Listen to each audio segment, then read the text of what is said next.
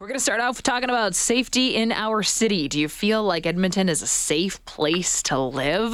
There have been so many stories and reports of an increase of violence in our cities. One of the most top of mind being the recent shooting deaths of two police officers officers in our city, which I think highlights just how vulnerable citizens are feeling.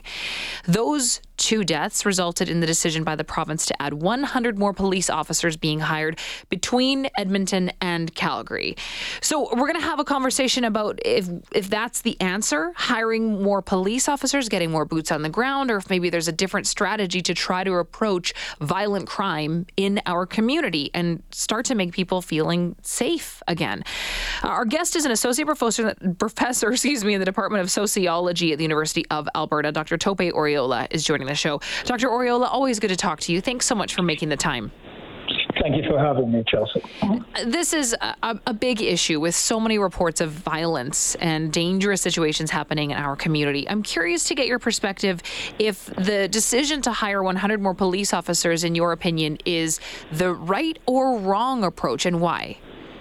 Well, I think um, it is um, uh, a relatively small step, uh, one that I think has the capacity to bolster public confidence, uh, at least in the interim. Uh, but I have um, cautioned that this is only a temporary relief.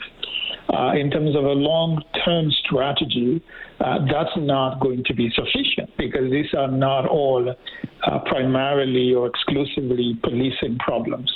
Uh, we need to begin to look at um, what kinds of supports those who are you know, going to prison are getting behind bars. Because what, what we're hearing now is that a, a chunk of those violent incidents are being perpetrated by returnees uh, from incarceration.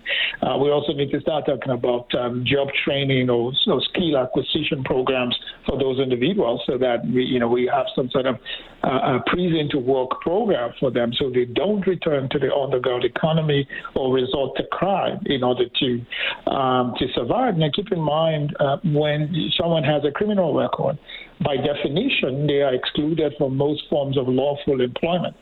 And, and that means that we're creating a relatively small set or a small army, if you may, of unemployed and unemployable individuals. And, and they are going to find means to survive somehow.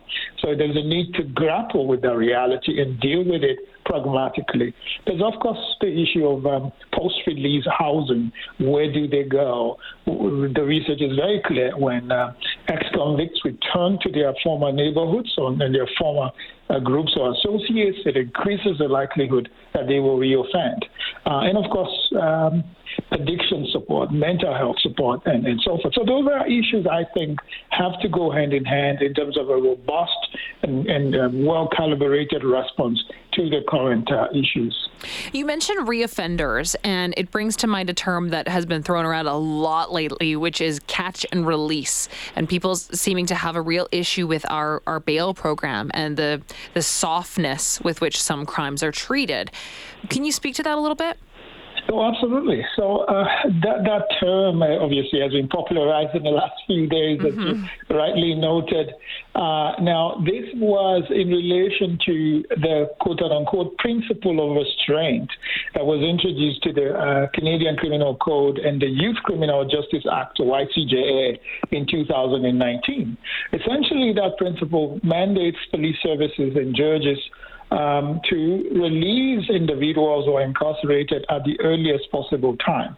In other words, do not keep them uh, in prison for far longer than necessary, and to also uh, adopt less restrictive uh, measures undergirding their release. Now, that was a product of a specific socio-historical context, the over-incarceration of specific segments society, most notably indigenous individuals. So that was a, a, a response, a policy response to that. Now, is there a need to re- revisit that? Perhaps, but I, I, do think we have to be careful because what um, uh, some uh, advocates are calling for, without calling it so, is selective incapacitation. The idea goes back to at least the 1970s that a relatively small number of offenders are responsible for a disproportionately large number of offenses, and therefore taking those individuals out of circulation, in other words, giving them longer and harsher sentences, would help to reduce crime. Mm. Now, does it work? Yes, but it only works temporarily. It's been tried in countries like the Netherlands, for example, where it was found to have reduced theft by about 25%. But over a small number or few number of years, uh, uh, diminishing returns uh, set in because, again, you cannot keep people behind bar for too long. They will be released at some point. So it becomes a question of what, what uh, uh state we wish to intervene. Now, mm. that idea rests on the notion of selective incapacitation that you take these individuals out of uh, circulation, uh, keep them behind bars for a relatively long time, and therefore we will have peace. Now, it may work uh, for a, a, a, few years, but in terms of a medium to long term social strategy, it does not work. Now, we currently spend over $120,000 per year uh, per federal prisoner as we speak, and we're talking about over 30,000 uh, federally incarcerated individuals. That number will balloon. The cost will balloon if we were to go the route that is being suggested in some quarters. Now, I do not want us to thread the path of California, where by the early 2010s they were spending more money maintaining their prison system than their universities. Wow. Okay, so harsher punishment might not necessarily be the answer to see any type of reform or increase safety in our communities. It sounds like the conversation always, Dr. Oriola, goes back to social supports need to be increased. But this conversation is one that's been had before. So I'm, I'm curious, why now are we seeing so so much of an increase in violent crimes? I mean, if the issue is that you know certain people are disenfranchised, certain people are vulnerable, they're going to commit crimes, and that's mm-hmm. always sort of been the case. Why now is it an increase in such serious crime and such violent crime in our community? Right. It, it's, it's, it's a great question and one that um, I, I, I don't think we have sufficient time to, to unpack. But, but I will say this. Uh, we're just coming off of uh, a world historical period, two plus years of the pandemic, uh, with all of the uh, frustrations and mental health issues and so forth that, that have accompanied that. Uh, fairly high cost of living, uh, not everyone is able to afford their, their, groceries and all of that. so we're living in a peculiar circumstance, and, and I, I do not doubt that the data, for example, that the EPS put out showing that a relatively small number of, of, uh, of offenders uh, were essentially reoffending and so forth. So, yes, they, they, we may make the plausible argument that some of those who have been released were not well prepared to return to society. But keeping them behind bar indefinitely cannot be uh, the solution or only uh, solution. Point. Um, it just speaks to a need uh, to tackle these root causes. Wherever you have a fairly significant level of homelessness, disorder follows and various kinds of criminal activities are never far behind. That's not to say that the homeless are responsible for all crimes. I'm saying that the research does show a correlation, in part because homelessness means, well, people are sleeping in places that are unfit for human habitation. Mm-hmm. It increases their likelihood of uh, uh, encounters with uh, uh criminally minded individuals. Uh, that condition in and of itself is an incredibly frustrating one, and therefore actions like uh, open drug use, uh, if it's a legal drug, obviously that in and of itself is a crime, uh, and of course, uh, it, mingling with criminal peers, vandalism or the crime of mischief and, and, and trespassing and all of that begin to come into the mix. So the earlier we began to deal with these underlying problems, which are not necessarily sexy in public discourse, they're, they're not the most uh, uh, easily talked about because they, they, they, the, the, the optics are strong and, and, and they're not, they don't lend themselves very well to political brinkmanship.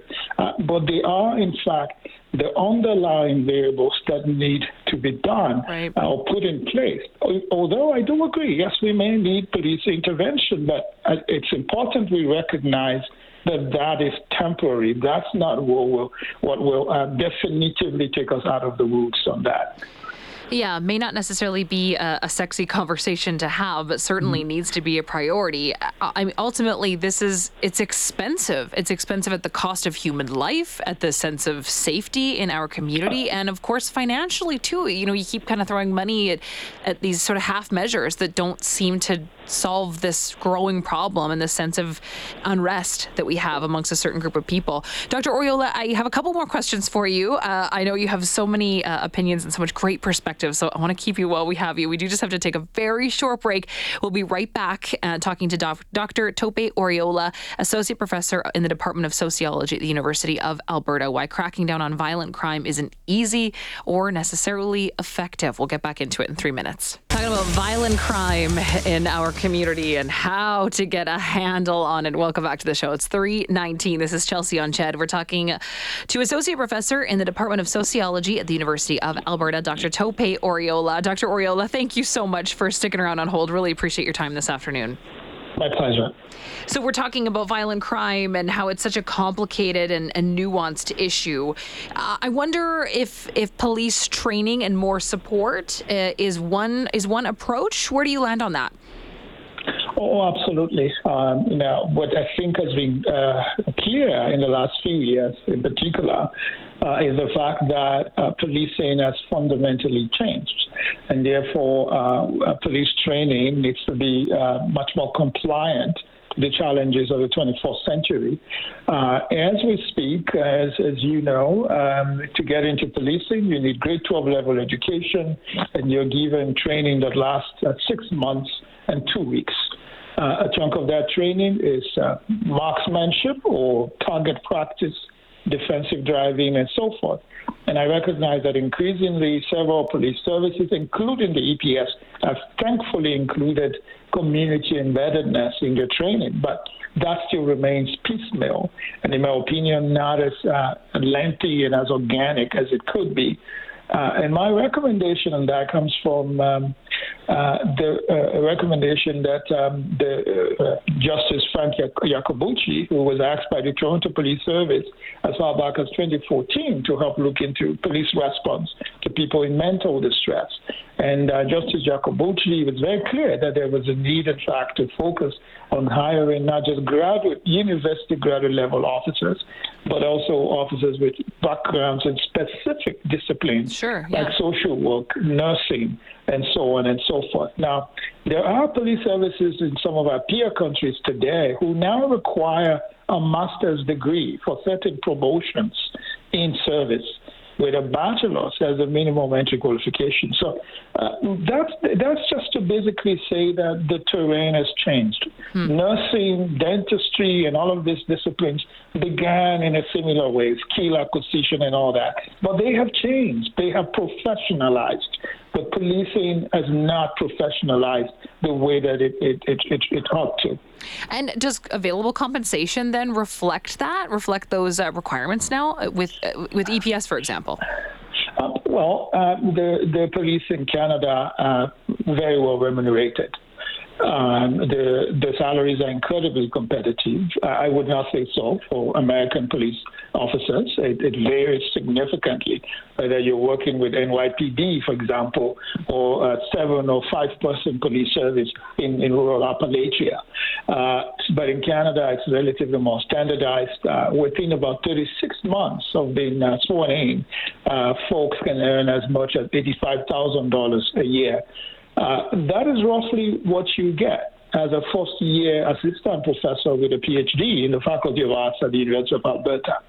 Um, so I think that that's that's not bad mm. uh, for uh, a, a, salary, um, given uh, the minimum entry qualification, length of training, and so on and so forth. So I don't see the salary as a problem. There are university graduates who will accept such uh, a position on the current salary. We, I don't think we need to spectacularly increase the salaries of officers in order to attract uh, university graduate officers. The current pay level is totally acceptable and is on par uh, with what folks earn in other fields uh, with higher qualifications.